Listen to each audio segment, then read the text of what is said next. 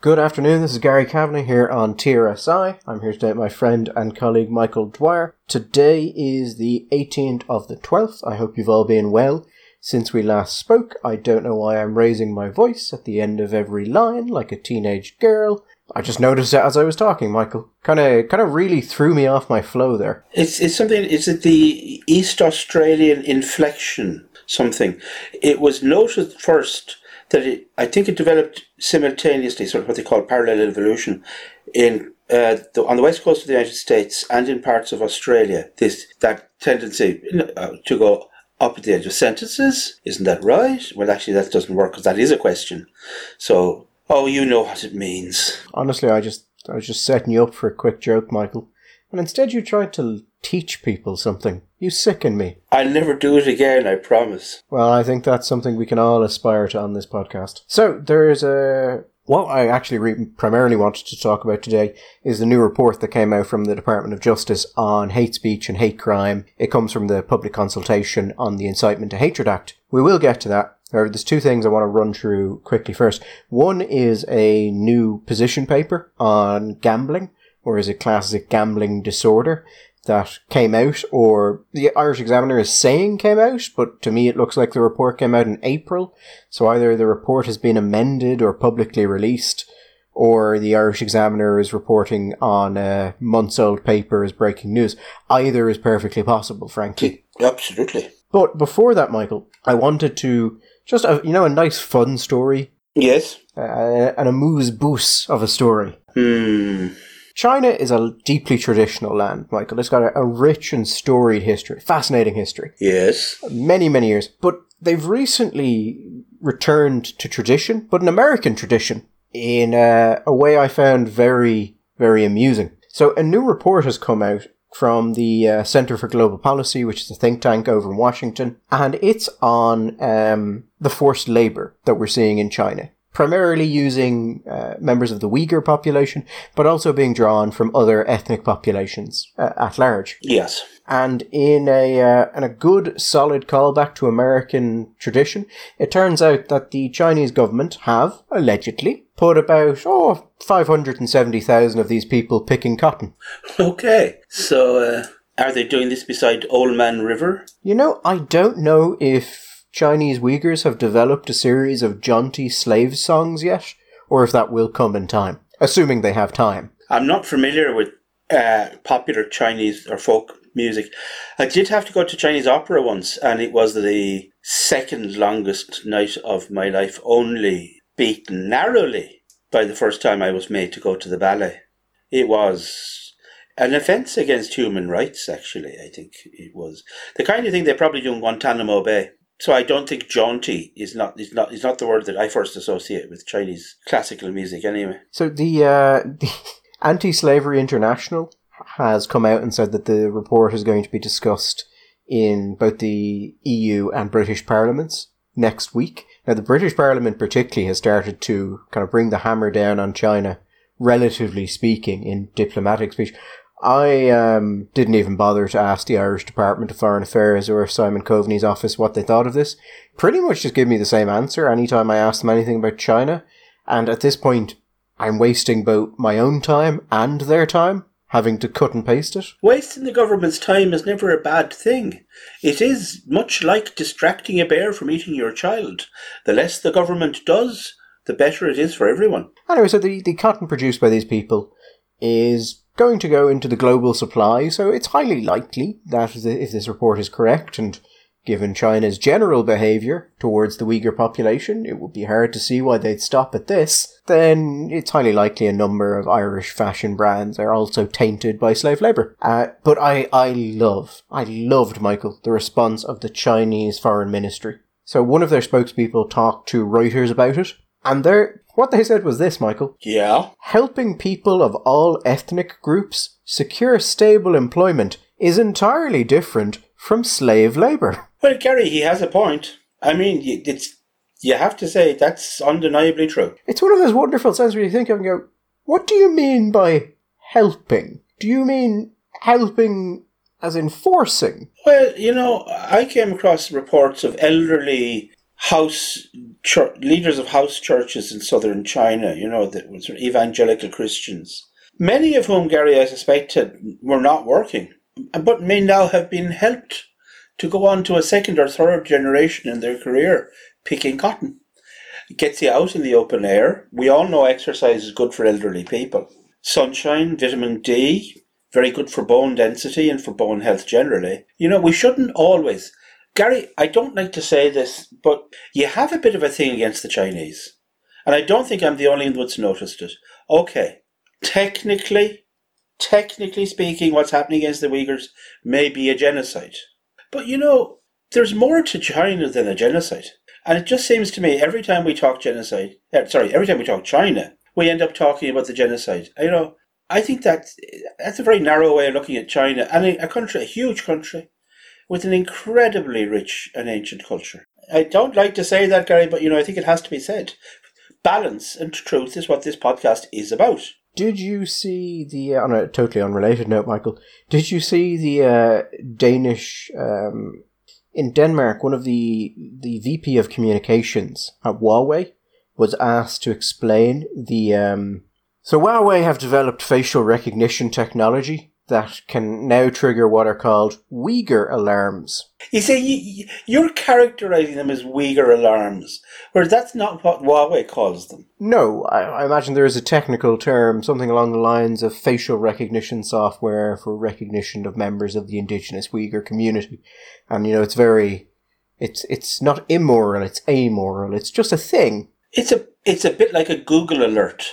Interestingly, I did see a technical report on it that said some of the companies that have this technology now include those involved in the distribution of um, videos inside China because YouTube is banned. And that the technology means that if a video or audio file is uploaded, yeah, they can detect that there are Uyghur features in it and automatically have the uh, video brought down. Which, let's say, Michael, that you were genociding a people and wanted to cut let's say, their ability to communicate with the outside world. Yeah. That seems like the sort of technology that, you know, a malicious person could make use of. It's an interesting technology, though, isn't it? The idea that you could take facial recognition uh, to the extent from a from a population which has a which is distinct but not utterly dissimilar from the larger population. And if you had an if you had enough, I think imagine the, the debate database must be based on obviously a very large sample. So, for example, in Ireland, if you got any ethnic group in Ireland and you put in a large enough database, you'd be able to do an automatic recognition system. So, if somebody came into your shop or your business or your house from any different ethnic group, you could immediately identify them and you could respond to them commercially in the most culturally appropriate way. I think this is, could be really interesting. But anyway, a journalist asked their VP of communications to explain this and, you know, what was happening with it and why it existed, basically. And the response he got was, I can't explain it, which is why I've just resigned. Oh, yeah, yeah. You, you get you get oddballs, you know, in any kind of business. Any kind, you're going to get these people, Gary, Scandinavians. The documents that leaked that showed the Chinese had these capabilities. Uh, Huawei had. These were internal Huawei documents that leaked showed that they were working on this system in 2018. And Huawei then responded, of course, by coming out and uh, saying that we we absolutely do not condone the use of our technology to discriminate against members of any community. You know, I don't want to be small minded or petty here, Gary, because it's not my nature. But if they're doing this in 2018, would they not have been better sometime in 2018 developing a technology which recognised people being infected by novel versions of a virus that had jumped species? I, I, I have I have said that I think China is on a sort of the, the closest historical reference point is Nazi Germany prior to the extermination camps, but after they've started to move in. And I think if it was like, you know, 1934, Michael, and a German company had come out and said that they had developed, say, facial recognition software that could identify Jews in public places. Mm. I think the appropriate response would have just been a sort of, and um, what do you plan to do with that? Yeah, just like not saying you're going to do anything, but like, is this just one? Of, is just what is this just one of those academic things that people do just to see if they could do it, or is there maybe a plan? Because the there was a book, you know, that book that you're the guy that's you know the boss guy.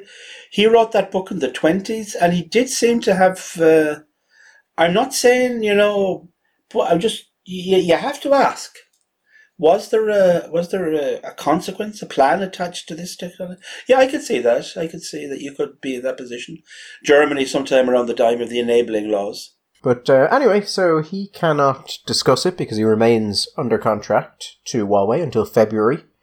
Uh, Huawei went on the offensive and said he was just a, a low level PR manager, which then meant people went back through Huawei press releases and went, no, he was your VP of communication. Very clearly. You, you can't just memory hole that. We're right here. Well, you know, maybe in Huawei, VP of communication is a low level PR person. Yeah, no, I don't think they're like the Americans where everyone is a VP. Everyone's a VP, but not everyone is a partner. That's one of the great lessons of American life. Good times, good times. I think Huawei's argument now is that they just tested it. They didn't, uh, you know, they never went to market with it. But now it looks like other Chinese companies have it, and if Huawei didn't go to market with it, where would did those other Chinese companies get it, or was this, you know, just spontaneous evolution? My my favorite comment about the, the cotton thing was you know the the extent to which the cotton how they say the cotton pool of world fashion might be affected because China produces a very large amount of cotton at the high the, the quality and the ultimate destination of this I do not know. I know Egyptian cotton historically was considered to be the thing. Maybe Chinese cotton is a big part of fashion, whatever. But uh, this was mentioned to somebody, and the cotton response was that that meant that, you know, conscience, on reflection, they would have to no more use, uh, say, for example, cotton undergarments. They would move to silk. And it was pointed out, you know, actually, China makes silk as well. And the response was, China makes silk? Really? God, is there anything they don't do? I mean, they've been at the whole silk thing for a while now. For a while now, yeah. Even before the Italians in Como, I thought, I just, I just, I thought it was precious. Italian, China makes silk, really. I think it's wonderful that these people are out there, Gary. I think it's fantastic. I don't know. Maybe you know this might be good for the uh, for the Chinese cotton industry. It's like you know people say diamonds, and diamonds are just pretty rocks. There's nothing special about them. But a blood diamond, Michael, that shows how dedicated you are to your partner. If you're willing to trade the lives of a small African village to demonstrate your love, that's a commitment. Absolutely. I, I don't understand why there aren't jewelers out there marketing heavily a line of engagement rings, blood diamonds, to show you really care. Yeah, absolutely. In the same way, if you're not willing to purchase cotton produced by slave labour, are you really wearing the highest quality cotton? I mean, you want cotton that literal blood, sweat, and tears has gone into. And with slavery, that's never been as likely to happen. Yeah, but well washed. Oh, obviously, yeah. Yeah, can you do? That's what you get the children to do, Mike. blood, sweat, and tears. I mean, it's not what you want in your. Yeah, no, they, no, you do that with the adults, and then you get the children into the field, and their small hands are useful for cleaning. I'm sorry. All I can hear myself in my head, in my little head, all I can hear is Paul Robeson singing. He don't, he don't plant taters. He don't tote cotton, and I, I don't. It's going to be with me for the rest of the day now. Uh, anyway, can we can we abandon the Uyghurs? I, I'm sure they'll be back next week with your. Yes, let, let us follow the example of the Irish government and abandon the Uyghurs. Gary, just remember the words of the Irish government, or specifically the local government in Cork. Different cultures have different practices and ways of looking at things. Yes, and let me let me parse the underlying statement between all governmental discussion on this area. We make a lot of money from China, and they are temperamental. I yeah, you see, they are temperamental. Maybe is the key. It's not just the money, because let's face it, we make a hell of a lot of money from the United States and from you know, companies which uh, have their origin and their head in the United States. But that did not stop Irish politicians constantly wittering on about what an awful person Donald Trump was. Far more so than you ever hear people talking about Xi Jinping. Am I Jinping? Is that the name? The present chairman of the party. That's the thing. You, you can say what you want about the Americans because one, they don't really care, and two, if they do care, they're not unified enough to do anything. You'll always have politicians who support you. The Chinese have realized that it's not really the size of your economy, it's your willingness to punish people who go against what you want that gives you power. Many years ago, there was a wonderful book written on the psychology and the success of uh, the mafia and other forms of organized violence. He said, the success of the Meffy was not actually underpinned by their use of violence or by their size or their capacity to organise genuine wide scale wars or violence, but rather the understanding of their willingness to use violence to an extreme level in each individual situation. That the person that was dealing them one to one knew that unlike all the other people, this guy would happily break your legs. And that's the thing with China. You know, it doesn't matter.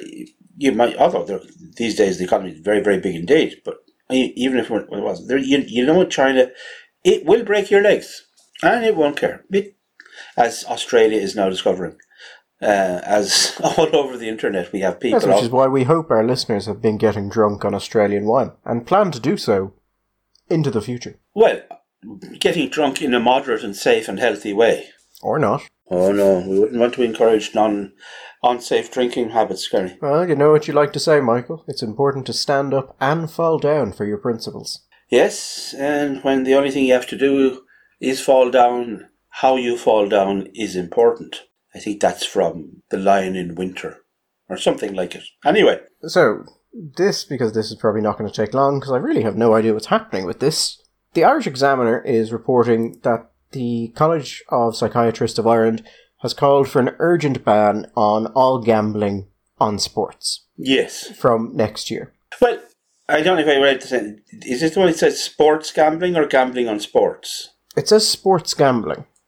Now, I know that this might sound like a stupid decision. I genuinely don't mean it to be. Is that my understanding? Sports gambling would ref, it refers historically or culturally in Ireland to differentiate it from, say, gambling on horse racing, which is not I know which is a sport. Now that may not be their understanding or their intention, but sports gambling would tend to be in Ireland. You tend to have gambling, which was on horses and dogs to an extent on the, but that's more on track. And then all the other stuff: football, snooker, darts, golf, whatever. I, I, I don't know. I, I've heard of sports betting, but never sports gambling. Well, it may be that the Irish College of Psychiatrists is not fluent in the language of sport and gambling. Later in the article, it says ban on gambling in sports. But again, I think that's a that's a language problem. Gambling in sports is generally speaking is actually already either illegal or banned within the sports. If you're in the sport, you're not supposed to gamble very often. Yeah, so I think it's gambling on sports, and we'll take the third option that isn't in the article at all. Right. Okay. Uh, although I do like the idea of sports gambling, that there is a competitive gambling element there. Mm. Gambling not to win money, but as a sport. Yeah. An inversion of the standard procedure on these things. Televised gambling. I hope there's no money on it either. So basically, College of Psychiatrists saying hidden academic, coronavirus has made it much worse. I can't find this report though, uh, and when you go onto the, the College of Psychiatrists, there is a report on gambling that came out, but it came out in April of 2020. But the conclusions are broadly the same as what the Irish Examiner is reporting. So either they have just released the paper and it was embargoed and maybe the Irish Examiner jumped it a bit or maybe nowhere else was interested. Or the Irish Examiner saw the paper, assumed it was recent, and are now discussing as if it was immediately relevant but something from April 2020. Did the, did the did the paper advocate for the banning of sports gambling or the ad- banning of advertising of sports gambling? Well, the paper said gambling should be stopped uh, in sporting. that means gambling really must should be stopped. I, I mean, the word gaming and gambling are actually liter- are literally synonymous. So what the what the report says, and there's a number of recommendations. It says that gambling advertisements on television and radio shouldn't be aired before the watershed. Um, billboards and public transport shouldn't be allowed, and gambling advertisement within sports should not be permitted. Then they want an independent regulator of gambling, advertisements, management of uh, gambling products, so they can't be targeted towards children. It's it's quite a long list, but there was um there was one line which I thought was particularly interesting, Michael, because the report talks about you know how this is a a terrible scourge and it's getting more serious, and that's why we need to make these changes. Yes. However, it also has this line in it, Michael. Regrettably, there are no national data reflecting the prevalence of gambling disorder in Ireland. So we don't actually know if it is a problem or if it is a problem. We don't know the extent to which it is a problem. We don't know for whom it is a problem. We don't know what ages, if there is an age differential for the problem, or if there's a geographic or a socio-economic variance in the problem.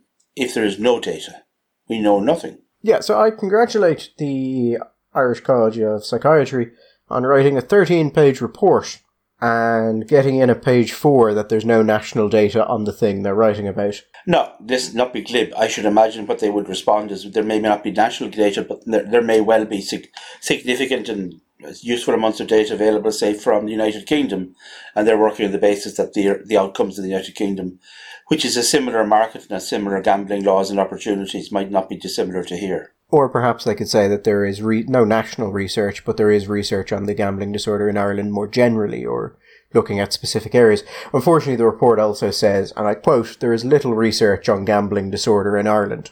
Again, in Ireland. You know, Michael, as someone who has to deal with the vaping issue and constantly gets the, yes, but your research isn't Irish, it's British or European, I think we should hold everyone to that standard that I am held to. Uh, well, yeah, I, I am sympathetic. Uh, we have you are not alone in being held to that standard. We have I have been myself. It is a reasonable thing to say, but there you go. The pe- other people are not as reasonable as we are. So it looks like they are anyway, presumably calling for a ban on uh, sports-related gambling, which will be fascinating because if that happens and it relates to horse racing, dog racing, harness racing, ah, uh, they're gone. They're just dead. Yeah, they're gone. Yeah, they're just that's not coming back. Um, then when we move on to football, uh, less so, but uh, a lot of the interest is sustained by gambling, and gambling actually tends to. By the way, I mean it's worth pointing out here that you can you can do you could you could introduce this legislation in such a way as would kill off horse racing and dog racing in Ireland as sports, and and, and and there may be plenty of people out there who don't think that's necessarily a bad thing. However, there's absolutely no way that you could do this in such a way that would stop people betting on horse racing or here or anywhere else. Because the vast majority of sports gambling that you're talking about, it doesn't occur in bookie shops. It, it occurs online. And unless you're going to start to come in and say that we're going to shut down websites or you're going to put on you're going to put some kind of block on web on, on people in Ireland accessing websites which are based in Gibraltar or the UK. This will have absolutely no impact. This would have no impact at all on people's ability to gamble online. No, I mean I reading the examiner piece, I think it is entirely possible that they or yes, the report may have changed, but it's also possible that they've just misread the report. Because when you look at the quotes they have in it, all of the quotes relate to advertisement. All of the quotes calling for any sort of limit are about advertisement, not about the actual gambling itself.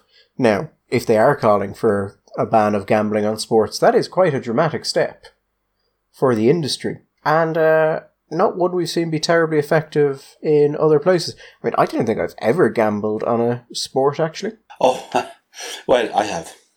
I, I worked I worked with a bookie for three years as on course penciler and I gambled a, a, a regularly and a lot. Were you good at it? I was. Well, that's not fair. I was good at it. I was successful at it because I was very fortunate that I had access to very high quality information, which meant that it was much easier for me to. Well, I, I was also good at it insofar as I understood better at the end of it how, how the, the easiest ways to lose money. And there are lots of very good ways of losing money. And people say the bookie always wins, the bookie does not. There are many, many men in Ireland who have bookies licenses that don't work as bookies. Men who started off with large fortunes and ended up with no fortunes at all because they got it wrong. But there are ways, there are basic things, basic mistakes that people make with, with gambling, yeah. We should do more work on gambling. Absolutely. I mean, it's uh, it's it's great fun, and I tell you, not that I encourage this at all because it's a very I mean, uh, you uh, if you, I was as I say, I was in any other business, it would be insider information, you know. But there is something about winning a large sum of money which takes place in the space of two minutes. There is an inten- there is an intensity to it, which is fantastic. Now, there's also an intensity to losing a large sum of money in two minutes, which is not quite so pleasant. But does that make winning it back even better if you win it back?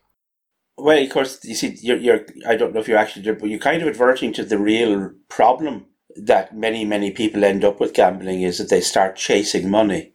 The worst, uh, Norm uh, Peter, Norm Peterson, no, not Norm Peterson, much cheers, Norm Macdonald, the comedian, uh, much beloved by thee and me, was and a degenerate gambler. Absolute degenerate gambler. Um, he went he went uh, bankrupt. I think, if not actually, damn near bankrupt twice through gambling. And he, he, he I remember him talking about this once. He said, it was a, said, what he said something which was very true. He said he was, he's reading a book about, uh, or talking to a friend of his who was a gambler who said, who liked to gamble. He said, he, but he was very lucky. He'd never actually won money. And that's the terrible thing. If you ever, if you have, particularly at the beginning of your life as a gambler, you win money and you don't understand that it, genuinely this is a, on a roulette table or whatever is a fluke of luck you forever afterwards you're seeking that high. And the problem is that what most people do is they start to chase their money. Uh, when they lose money they develop all sorts of strategies and superstitions about oh well if I do this and I double up and I, I, I, I and it just gets worse and worse and worse because the more you chase it the more out of control you are and the more irrational you become. And as the the the report mentions there isn't that much reporting on much data on gambling in Ireland, but to the extent that some has been done, I mean there are we have reason to believe that there are probably more people who are problem gamblers in the country than there are problem drinkers. And it does have a savage effect on people's family lives and personal lives if you're a problem mm. gambler. And you the problem is weirdly most of these guys, it's not backing horses or football games. Things like um, one arm bandits, slot machines, certain kinds of online gaming, because they have worked out, you will understand this better than I, but they have worked out the relationship between the, the psychology of the ritual, the noises, the lights, the process, and how it works on your is dopamine system. Is it the dopamine system we're talking about? Yeah, they're very good at the um, at the way they deliver losses versus um, versus wins. Yeah, and they're all very attractive and just psychologically cumulative small losses are heavily offset when you have single large payouts because the, the single feeling it evokes is so much stronger. But over the long run, you'll lose incredible amounts of money but you'll feel like you're winning a lot of money. And that's the thing. I mean, it's the same as anybody who's ever played golf. You come off a golf course and you've played 107 shots, but you remember the three good shots you played. You, you, when you gamble, like if you're if you're a problem, you come up, You don't remember all the money, you but you remember the time you won that big jackpot, and the feeling you got from. it. And actually, I mean, slots are incredibly lucrative for uh, anywhere that uh, specializes in gambling because slots the old ones were mechanical, but the new ones are digital, and you basically you can set an exact win percentage on yeah, them. Yeah. So you can, with mathematical certainty, as long as they're set up correctly, know that you will make money on slots as long as you have people who use them. And they've also set them up in such a way that they, we know that a lot of the time addiction and compulsion is connected to ritual and to practice, and you know, and they they, they, they, they really work with that. They, as I said, the, the dopamine system in ways I don't understand, but they they're very good at it. I don't think it's a bad thing I, for lots of reasons. Even though I'm, it might be offensive to my libertarian side that in comparison to England, where every pub and every uh, every bookie has slot machines that we've never we haven't gone down that way in Ireland. I think I don't like them in pubs. Just it's an aesthetic thing as much as anything else, and that's really where a lot of bookmakers, particularly small independent bookmakers in England, to the extent that they still exist, they, they a lot of their money, their profit comes from. They don't call them slot machines anymore. They call them single player terminals or something. I don't know. I haven't really kept up with the lingo of. Um, But something like that anyway. But they're very profitable and very addictive. there, and you can do quite a lot with them because of how finely they can be tuned. So, for instance, you can create a situation where if someone wants to play at the higher value slot machines, they have to go further into the building, and then you put the lower payout slot machines or the machines that have particularly high uh, payout rates by the exits, Ah. which means that as someone goes, "Fuck it, I'm done, I'm leaving." As they get closer and closer to the exit, the chance of them walking by someone winning increases. And all you need is someone to go, fuck it, no, no, no, no, he's just one big. If, if I stick around, I'll win big. Mm. And go back in. And it, that's one of the things I know from back when I was a, I was a teenager. One of the things we used to do in the summer, we used to play on the poker machines. Now, you, these were obviously based on a, a, computer program. They had a certain amount of predictability about them when it came to high-low cards or certain things you just knew you could win on. You always won on certain cards. You knew you always lost on. After that, I'm sure it was based on percentages. But it always it struck me that, and I wasn't immune from this. You know the way human beings are we are pattern creating animals. We like to impose patterns on the world when we see something happening, even if it turns out that this is it's a projection of our desire rather than a real pattern itself. When you you you you, you look at somebody playing, say, a poker machines, or looking at someone playing a slot, everybody had their own particular theory. Oh, now you see what that's done. That every time you get three queens, and within four hands you get a full house, and then you get a flush, that will always be hand. Ha, within five hands you'll get a poker or something. Or this machine will always pay out after a certain amount of time, and this will be perfect. You, you, you impose a pattern. You you try and create a sense of predictability about the thing. Now, most of the time, it's pure fiction, but it's very good for the buy, the guy who has the machine because it gives you more reasons to keep playing the machine. Well, there have been a couple of cases of people being absolutely cleared out because people were, were actually able to determine the patterns installed in the machines. And I think before, when they were mechanical, that was a lot easier to do because they couldn't be as complex. The variation was much more limited. Yeah, you can you can program in a degree of randomness quite easily now. But I, I actually don't know that much about the technology of them, but I did do a little bit of work on them in actually in relation to addiction psychology because they are as a tool to indulge addictions and to encourage the development of addictive behavior. They are fantastically well designed. They're as close as you get. uh, My understanding is like is like they are this the human equivalent of you know those rat mazes where they give rats cocaine at the end of it. Yeah. It, it's a similar kind of uh, dopamine stimulating buzz. They're very very well designed. Like so so so well designed. As I say, the libertarian bit of me does look at them and go, even though, mm, geez, I don't like that. I just it it looks like the cards have been stacked so carefully in this case that the person the capacity of an individual to be make to actually consciously make rational you know hmm, i'm being a fuzzy liberal there maybe but there's something really kind of underhand about it almost I mean, I, I, I gambling falls into like particularly stuff like slot machines on the side of gambling because stuff like horse racing, I think, is in a like, and poker for to a large extent is in a different category in that there is skill involved in them. Like horse racing, if you know about horses, kind of helpful. Yes, um, yeah. I mean, if, I, if you're if you're a gambler, I would say if you're a bookmaker, to an extent, uh, you you, you, you want somebody who knows about the form in order to set the initial odds, and after that, you just you should make your book and leverage leverage incorrect pricing. I think, eh, funnily, I think in bookmaking, it's actually leveraging it's spotting incorrectly priced horses rather than knowing the horse itself. But in like poker, for example, I think if you if you look at poker say you're a bridge player, right? One of the things about contract bridge, if you play it, is that everybody in a night plays exactly the same set of hands, right? You go to a table, you play two, you play two hands of bridge.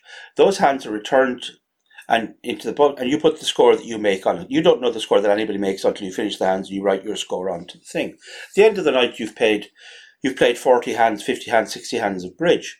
All the hands are scored, and the per the, the couple that on average did the best over all of 60 hands wins.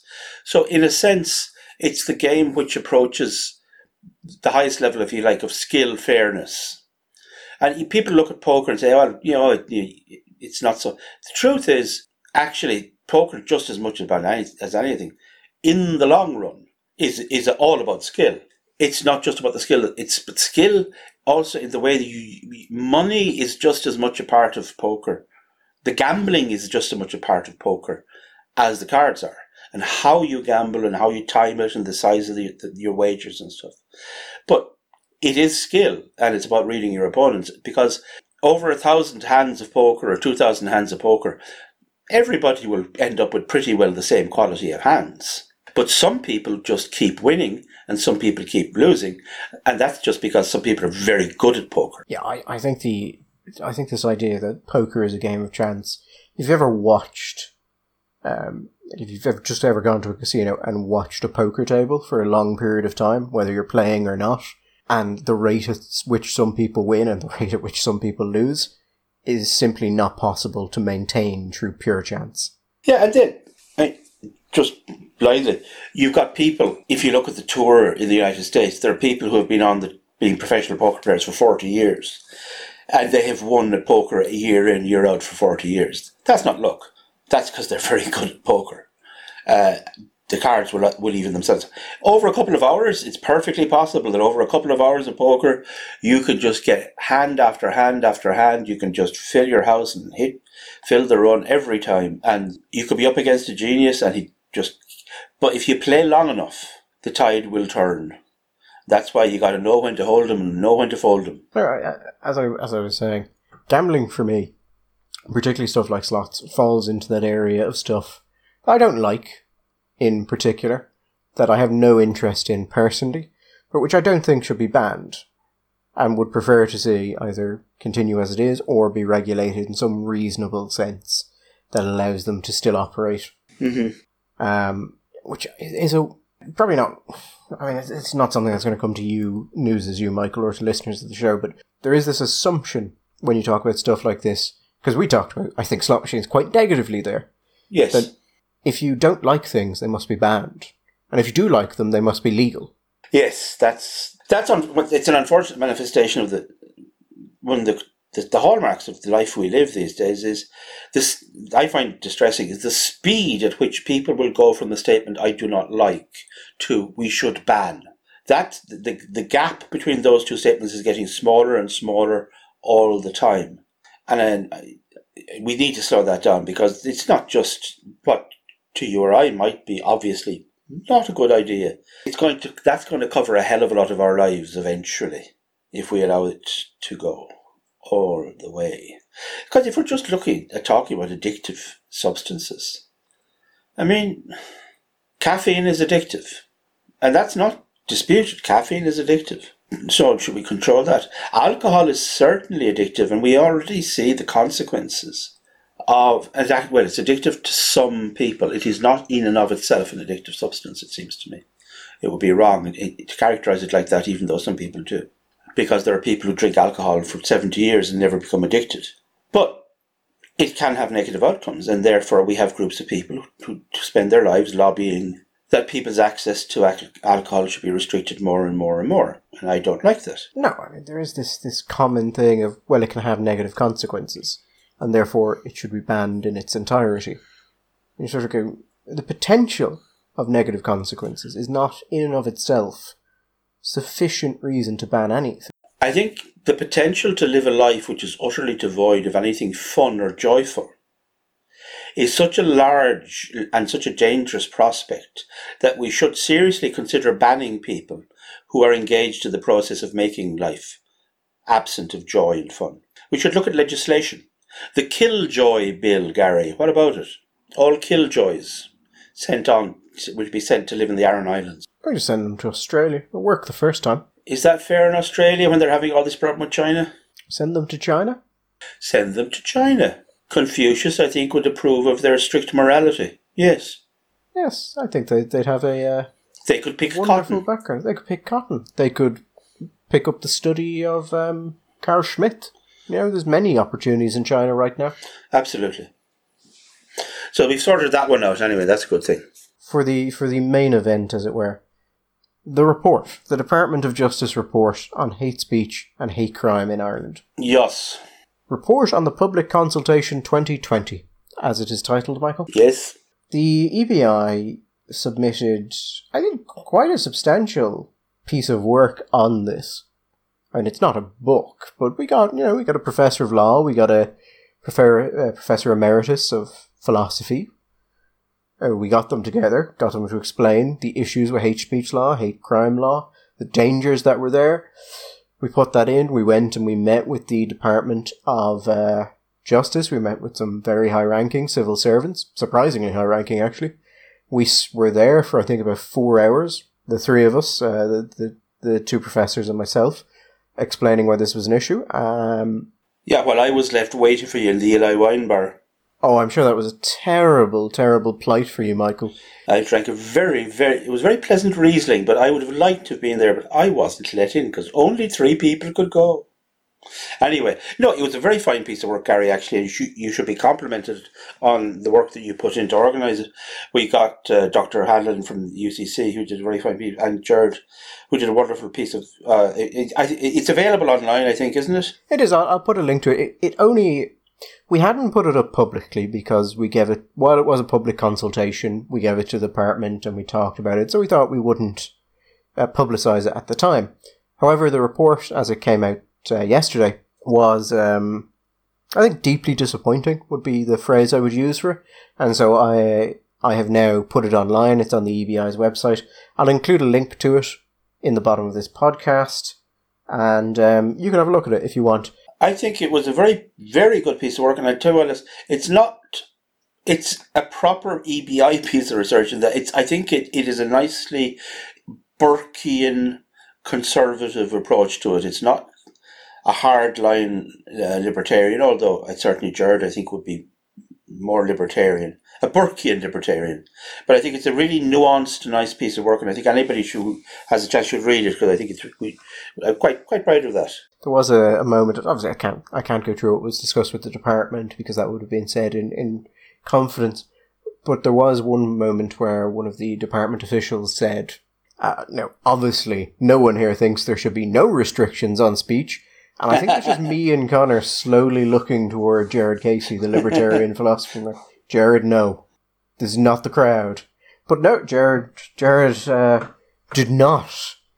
I think he made a bit of a noise, but he didn't uh, didn't launch into it. And instead, he was actually he was actually was very solid, as was uh, Connor on the uh, the Good legal guy. side of things. And uh, basically, none of that got into the report, and uh, it is um, it's frankly a bit of a shit show from from our perspective. It is it talks a lot about the need to safeguard human uh, free expression and the right to, to free speech. Mm-hmm. The problem comes is when you go into it and you start looking at what's recommended. And they make recommendations as to the form of the legislation and, and how it should be put together and how to increase the uh, prosecution rate of this new legislation. But they don't, Michael, give a single recommendation as to how free speech can be safeguarded. Now, I attended the technical briefing uh, on this that was uh, held before the launch, as, as because the EBI had made a submission. Yes. And again, I'm not sure how much I can say about that meeting. They didn't say it was under any particular ruling, but I would keep as much of it in confidence as, as possible. But I, I did ask them, um, you know, do you have any countries? Do you have any frameworks? Do you have any examples? Because you have researched this thoroughly that you can point to and say this is what we should look at to protect the to ensure there is the greatest amount of protection for freedom of expression in this country when we bring in the rather extensive and expansive hate speech and hate crime laws that they want to bring in. And the answer I got was that it, it was we were purely in the conceptual stage. And they didn't say no, they didn't have that information, but there's none of that information in the report. Yeah. I, I would also make this just general observation. Most of the major human rights NGOs in the country were in this meeting, and a number of them asked questions. The only group in this meeting that asked any question related to freedom of expression or free speech or safeguards or legal limitations or anything like that was the EBI. Not a single one of, and I won't name them because again, I'm not sure as to how much I, would just like to keep these kind of things in as much confidence as possible. But none of the none of the best and brightest of the rights based NGOs had a single comment or question on freedom of speech, free expression, anything about it. They only seemed interested in Yeah. How many people can we prosecute under this? How easy will it be to prosecute under this? Which, you know, let's not put a tooth in it, is kind of indicative on how seriously they are committed to the notion of genuine, radical, proper free speech in our society. And the extent to which they're committed to the idea of controlling it. It's not even, I mean, we talk about radical free speech there, Michael, you mentioned it there. And Well, sorry, just to, I, I don't to. What, what I mean, actually, I should be clear, is not so much radical free speech, but a radical commitment to free speech. um, there is, there are some provisions in this that I, I just don't think they can implement in, in the way they're talking about and in any way protect a freedom of expression.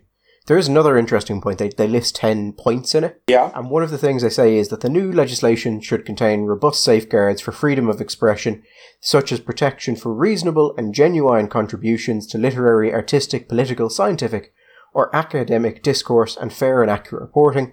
And I pointed out to them that they've omitted or forgotten um, public discourse. Kind of important. Public discourse is is immensely important. And, and as they said that they had, went, oh, did we? Well, we mentioned it earlier. And, you know, some would say that all public discourse is political. I'm like, I wouldn't. I would, in fact, be strongly of the opinion that it's not and that it shouldn't be. Absolutely. I mean, that's kind of what. That's to the extent that conservatism has positions. One of the positions is that not all discourse, not all activity is in fact political. I mean, let's take, if we take the transgender uh, issue. If we have a discussion about what the law should be regarding gender recognition, that is a political discussion. Yes. because law is political. If we have a discussion regarding if one can actually change, if if gender should be understood in the way it is currently understood under the Gender Re- Recognition Act, it relates to a law, but it's not an actual political question. It's a question of the truth of the matter and the cultural context of it. It, it's that's in a sense almost a more philosophical or It is. anthropological. I mean, if we want to, in, in a sense, more concrete, if if we're having the same discussion and we wanted to have a discussion about whether or not the use of cross hormones uh, in prepubescent uh, children could have tech could have negative long term effects, that isn't a political discussion. Or at least it shouldn't be seen as a political discussion. Now, on that, an interesting point is that they recommend the inclusion of gender, gender identity, and gender expression under any hate crime legislation that comes forward, but they do not recommend the inclusion of sex characteristics. Yes. Sex. Now, that is going to be particularly interesting to, I think, some of the LGB and feminist groups who are going to, uh, I'd say, not be happy You know, that. I want to speak just a little bit. I know it might be tedious to others, but I want to say this might sound abstruse and it might sound tin hatty, but one of the re- there is a specific cultural moment here that we're going through, and this is a this is an actual issue.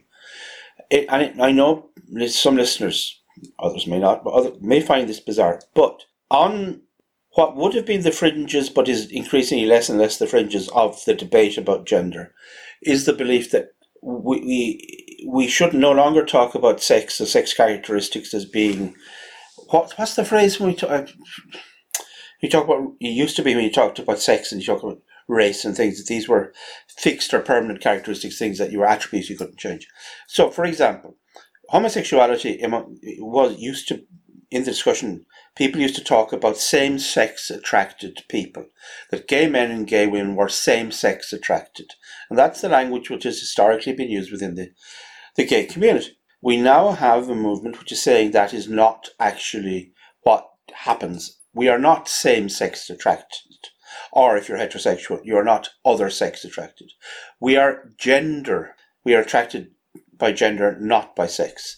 And that to think of being same sex attracted is actually a form of transphobia and is a, is a form of bizarrely, I have seen this said a number of times.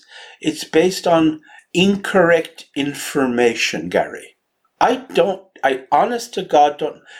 You, when you look at your fiance, to whom I imagine you are attracted, if you think you're you're attracted to her because, amongst other things, she is a woman, that is her her her, her biological sex, you are in fact working on incorrect information. You're attracted to her gender. Unfortunately, I'm slightly too aware of research on uh, on the actual science of attraction and the physiological components of it, and not just the obvious physiological components, but things like the composition of sweat, even. To pick a really trivial example that is actually you can uh, you can show impact on attractiveness Right. Yes. from to sort of go well, it's all just gender. But no, I, I think that's that is a deliberate omission, very clearly, and I, I know that because that was asked, and uh, yes, it is it is a deliberate omission for whatever reason. But just to give an idea of a, a provision, Michael, that I think could be problematic, and there's a Yeah. number of these. There is this provision on page 44 of the report. There should be no requirement for the material, this is in relation to sharing material that is uh, hateful, that is deemed to be worthy of criminal conviction. yes. There should be no requirement for the material to be threatening, abusive, or insulting in itself. This is a change from the 1989 Act, which always required the material itself to be threatening, abusive, or insulting in nature. yes. So a broadcast or speech which is clearly designed to incite hatred, but is couched in polite or coded language, would be covered by the new offence. wow. Now that to me, so you have language that a court will have to decide, even accepting that it wasn't threatening, abusive, or insulting, was designed to incite hatred. That is just Now, they also have gotten rid, they recommend the removal of the requirement to show that you intended to incite hatred, and they've now added the uh, ability to show that you were reckless. So you Oh. should have known. Yeah. Which and that actually what that is about. That is speaking to what we talked about before when we the bill that was introduced by um, a few weeks ago on this subject. Which the, you know, remember that dog's vomit of a bill was all over the place. Oh, yeah, that was, yeah. But remember when the thing that the central points of it was that it didn't have to be objectively anything hateful or hated. What the important thing was that somebody experienced it subjectively as being hateful. Now, the thing here is that recklessness in law at least has a defined meaning, whereas the bill that was put forward by the Fianna Fáil senators was total horseshit. It was just, and I tried to be kind when I was writing that article about it, um, but it was it, it is the worst written bill I've ever seen debated before the Senate. Reckless, reckless does in law. The problem is reckless as to what. See, it would be recklessness has has an under, has a, a, a fairly fixed understanding in the law. Court will have a sense of what recklessness is, but what that doesn't deal with is the other side of the equation. I might be perfectly willing to understand that somebody out there might find this or might consider this to be hateful. But is that the standard by which we should be we should be measuring the right to speak? Because doesn't that mean that at that point my speech is going to be governed by the most hysterical, most hypersensitive, most bad faith living person who is in my potential audience? But the thing there is that the department says that's not what they want to happen. That's not what they want to happen. When I'm delighted, it's not what they want to happen. Then when you go, what are the safeguards? Where are the safeguards? Is that Mike? Where are they, Gary? I don't. There's nothing. Now here's here's another one you might like, Michael. They say that the new new offensives new offences of incitement to hatred are needed and should prohibit. I'll give you one of them. And this the phrasing on this is very important. Deliberately or recklessly inciting hatred against a person or group of people due to their association with a protected characteristic. Not their possession of a protected characteristic. Their association with a protected characteristic. Now, the report goes on to say this. The victim of such a crime does not need to have the protected characteristics themselves simply to be perceived by the perpetrator as being associated with it. And one of the examples of association it gives is someone who works providing services to the trans community. So you could actually be according to this report, if you said something about an NGO dealing with these issues, and those people themselves are not transgender, they're not gay, they're not disabled, they're not whatever, they are now associated with it. And they will now have protection under this. Can we just go back? I want to re- just rewind a minute to you know the, the the stipulation where it says that it doesn't matter if a speech or a piece or a publication does not in and of itself contain language which is incitement which is which is inciting to hatred or is hateful or offensive on the but rather it is couched in such language as it could that it is that is its intention but it is not explicitly uh, it's not explicitly done. So the, the, the and it would be re- the response we therefore presume of the court to interpret that. So much of this is incredibly re- it is regressive. I mean, this is part of this pushing the legal clock back, back to this in other areas like the idea that we could not be held legally responsible or morally responsible for the acts of our parents or, or our ancestors. That's gone. Back in the day, Gary, when Queen Elizabeth I was Queen of England, uh, there was there were acts called the Recusancy Acts, and under the Recusancy Acts, you had to, if you didn't go to church on Sunday, which was the law, you had to attend the church of the services of the established church, Church of England. Uh, you had to pay a fine, and so certain Catholics who were called recusants would pay these fines. Now, sometimes then the law was changed and they would have to attend a communion service, I think, once or twice a year at Easter or something like that. Some people came to the Queen and said to the Queen, you know, these people are going to services, but they don't really mean it. They look like they're going to church, they look, they're doing all the things they're supposed to do, but they don't mean it. And Elizabeth famously responded, I do not have a window to look into men's souls. So, and the principle that, that was established already, but that was an explicit statement of the principle that the law judges on actions. We do not, we can't look into men's hearts to see if they're being sincere or decent. You look at what they do, we, and but now we're abandoning the principle of that because we're not looking at what people do. We're looking at what people say. We're looking at what people think, and we're going to make the, ju- laws of that. This is barbaric stuff. I'll give you two more provisions from the report. Again, this is a report. It may not go into legislation, but this is what the department, after a year long consultation, thought should be in the report. A presumption in relation to hate speech on a public forum will be needed. So, what they want to do is that if you post something on, let's say, your private Facebook page, and you have 10 friends, you have you know, 50 friends, you have your family and your close friends, yeah. and a complaint is made about that. Because it is on social media, there will now be, assuming this would be uh, put forward into legislation, a presumption that that was designed, you were making a public statement. This wasn't for your small circle of friends. This was for everyone. No, I'm sorry. No, you, you try that. Try that again. They want a presumption that any anything deemed to be hate speech that is put on uh, social media or anything they can determine as posted on your Facebook page. Yeah, uh, a public forum, any online platform that they will consider to be a public forum, it is should now be considered by a court. The default presumption should be it was intended for the widest possible public consumption. That's the default position. The default position. Now, speaking of the default position, there is one other line, and you're going to love this one, Michael. Yeah. It may also be useful to provide for a limited number of presumptions in the new legislation. These are sometimes called reverse burdens, and they exist already in other places in our legislation. For example, in relation to the misuse of drugs. In normal circumstances, the burden is entirely on the prosecution to prove every element of an offence. Yes. Where there is a presumption in law in favour of something, the normal burden of proof is reversed and the defence must prove this is not the case on the balance of probability. So we're now getting rid of the presumption of innocence. Yes. Well, whoopity doo da. Michael, it's about getting those prosecution rates up. Oh, sweet Jesus. Do you know what? Nobody cares, Gary. You care, maybe. I care. Maybe five other six people care. Nobody cares. And we will make as much noise about it as we can.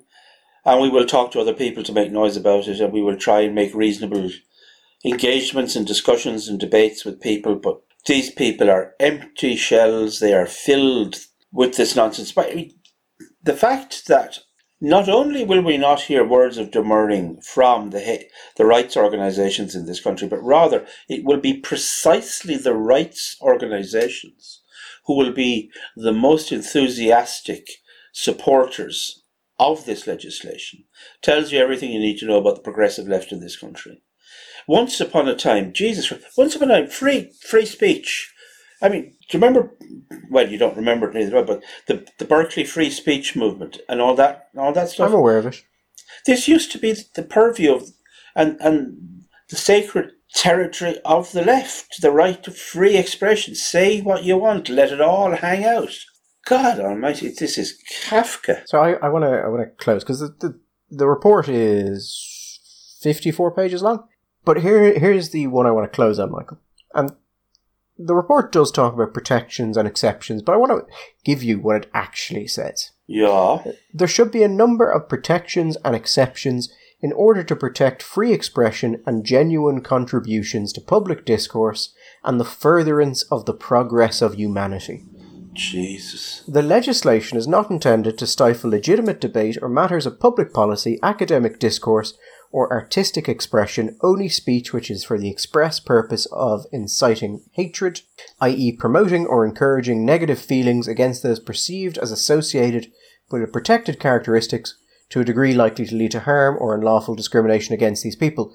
The protection proposed here would apply to anything a reasonable person would consider to be a good faith, genuine contribution to one of the listed fields. Now, there is Comedy? nothing else in that section, Michael, on that topic. So there should be a number of protections and exceptions. That's it. There's no examples. There's no listing. There's not even a fucking dream of what these things might be. There's just, oh, these should be there. Well, what should be there? This is, this is what you are going, you are giving to the, to the minister and to TDs to explain what should be done here. And you haven't bothered to go, and this is the form that we've seen in other countries, or this is the form that seems to work well, or these are the ones that, and, and there are balances and trade offs. It's just, there should be these things. End of discussion. Well, I'm sorry, saying there should be these things, but no follow on is fucking useless. It's in fact more than useless because it's slightly insulting. You've got 54 pages of how you can make this easier to prosecute, but you couldn't give a single example. Uh, I don't. I, there are lots of questions you could ask, but I mean, I suppose I, the, the one I would like maybe to leave the listener with to consider and you to consider is this. Under this legislation, is it possible? And I'm not even saying likely, but is it possible that under this legislation, if it was a, if it was to evolve into full speech protections, would it be possible to prosecute a YouTube shit poster for getting his pug to say to do a Hitler salute? Actually, there was one one other thing, I suppose, and this is about the, the diagrams in this thing. There's a diagram called Who Does the New Legislation Really Need to Protect? And it said the following types of prejudice were identified consistently by participants as giving rise to instance of incitement to hatred and hate crime throughout. So the following types of prejudice is what this document is. This is about. One of the uh, one of the so there's there's six things in this, Michael. Six different categories in this uh, diagram. And if you are looking at this yourself now, because we, as I said, we'll link it down below. It's the one on page twenty-five. Those are racism, religious intolerance, hate against people with disabilities, other characteristics, which is you know uh, address socioeconomic background, that sort of thing, homophobia, transphobia, misogyny, misandry, freedom of expression. What? The six types of prejudice given under this are racism, religious intolerance, hate against people with disabilities, other characteristics, homophobia, transphobia, misogyny, misandry, and freedom of expression. What does that mean? I'm sorry, I genuinely Well- don't know what you mean. They have listed freedom of expression on a document, on a, a diagram, listing types of prejudice. So is freedom of expression a type of prejudice? I don't know because then it, you know they say the following types of prejudice. There's a diagram with six of them, but then when you go to the next page, there's only five of them, and it doesn't say the freedom of expression. However, on the diagram under freedom of expression, it says there should be no protections. Hate speech is free speech. nobody should be protected more than anyone else. But it's clearly a diagram of the types of prejudice identified consistently as giving rise to instance of incitement to hatred and hate So crime. nobody should. So nobody should be more than anyone else. Um, so doesn't that kind of, on the face of it, gut any defence that you might say of as an artist or a poet, novelist, a comedian? I mean, it's the comedians that I think are really I'm worried about here to the extent that I'm worried, rather than the artists. They, as long as the artists say the right things, well, they probably will say the right things anyway because you know they have to get the grant. And if they don't, well, they're friends of the right kind of people, and people understand what they meant. But if you're a, as I say, a shit poster on YouTube and you teach your pug to do comedy salutes, you might end up in clink. Oh, So we'll see what that becomes when it goes into legislation. There's Yep. lots of stuff being written currently in the Irish Times, primarily about how you know there will be a high bar, and they want to avoid prosecution, uh, prosecutional overreach, and they want to avoid this, they want to avoid that. They don't want this to become a culture war thing. You know, they want to protect freedom of speech. I can't find any of that in the report. Yeah, did you notice the other thing in one of the one of the articles in the Irish Times talking about this seemed to imply, and I'm sure it didn't mean to, Gary, it seemed to imply that people who were opposed to this legislation were actually what was it sort of far right neo fascists or Nazis or something? Surely not. Yeah, it, it, I'm sure it was just a sort of a oh, an edit—a failure of editing or a sub you know, sub editor didn't quite missed a comma out somewhere or or a, or a, or a smiley face emoticon. But it seemed, but that's what they're doing, and that's what they're going to do. All them. Anybody who's opposed to this, we all we all know why they're you're opposed to it because you just want to be able to go around saying horrible, nasty, racist, homophobic things. So I, I think the line you're, you're talking about is it's talking about Helen McEntee, the Minister for Justice, and it says uh, this was a Conor Gallagher article. Says she is also aware the bill will be used as a rally, rallying cry for far right and racist groups worried the law will stifle their activities. Such groups have already started protesting the issue. Yeah, I mean, other than other than us, who's been protesting it much? I mean, are are we part of that? Are we far right, Gary? Are we racist? Well, we're all racist. I know that. I've read my. I mean, it does sort of go back to the, the discussion we had on media positioning of protests and how all protests have nutters, but the point at which a protest becomes a far right protest or a far left protest very much depends on the actual positioning of the people reporting, generally rather than the prevalence of those groups within the protests. So, if this was a different bill, if it was something that was being protested by the left, would there be something along the likes of, you know, far left radical groups which uh, worried about the law of start protesting it? Maybe. Maybe it would be. I don't know. Anyway, listen.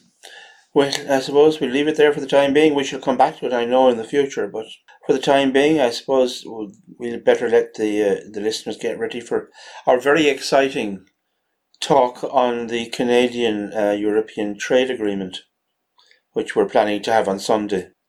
I'm ex- as excited about it tonight as I was two nights ago when you informed us that was what we'll be talking about on Sunday. Anyway, the um the hate crime legislation, we will keep you up to date on it as it moves forward. Helen McEntee has said she wants to have the uh, the heads of the bill signed off by cabinet before Easter. So we're looking at a for a bill of this sort of relatively quick turnaround. Oh God, yeah. I mean, let's let's face it.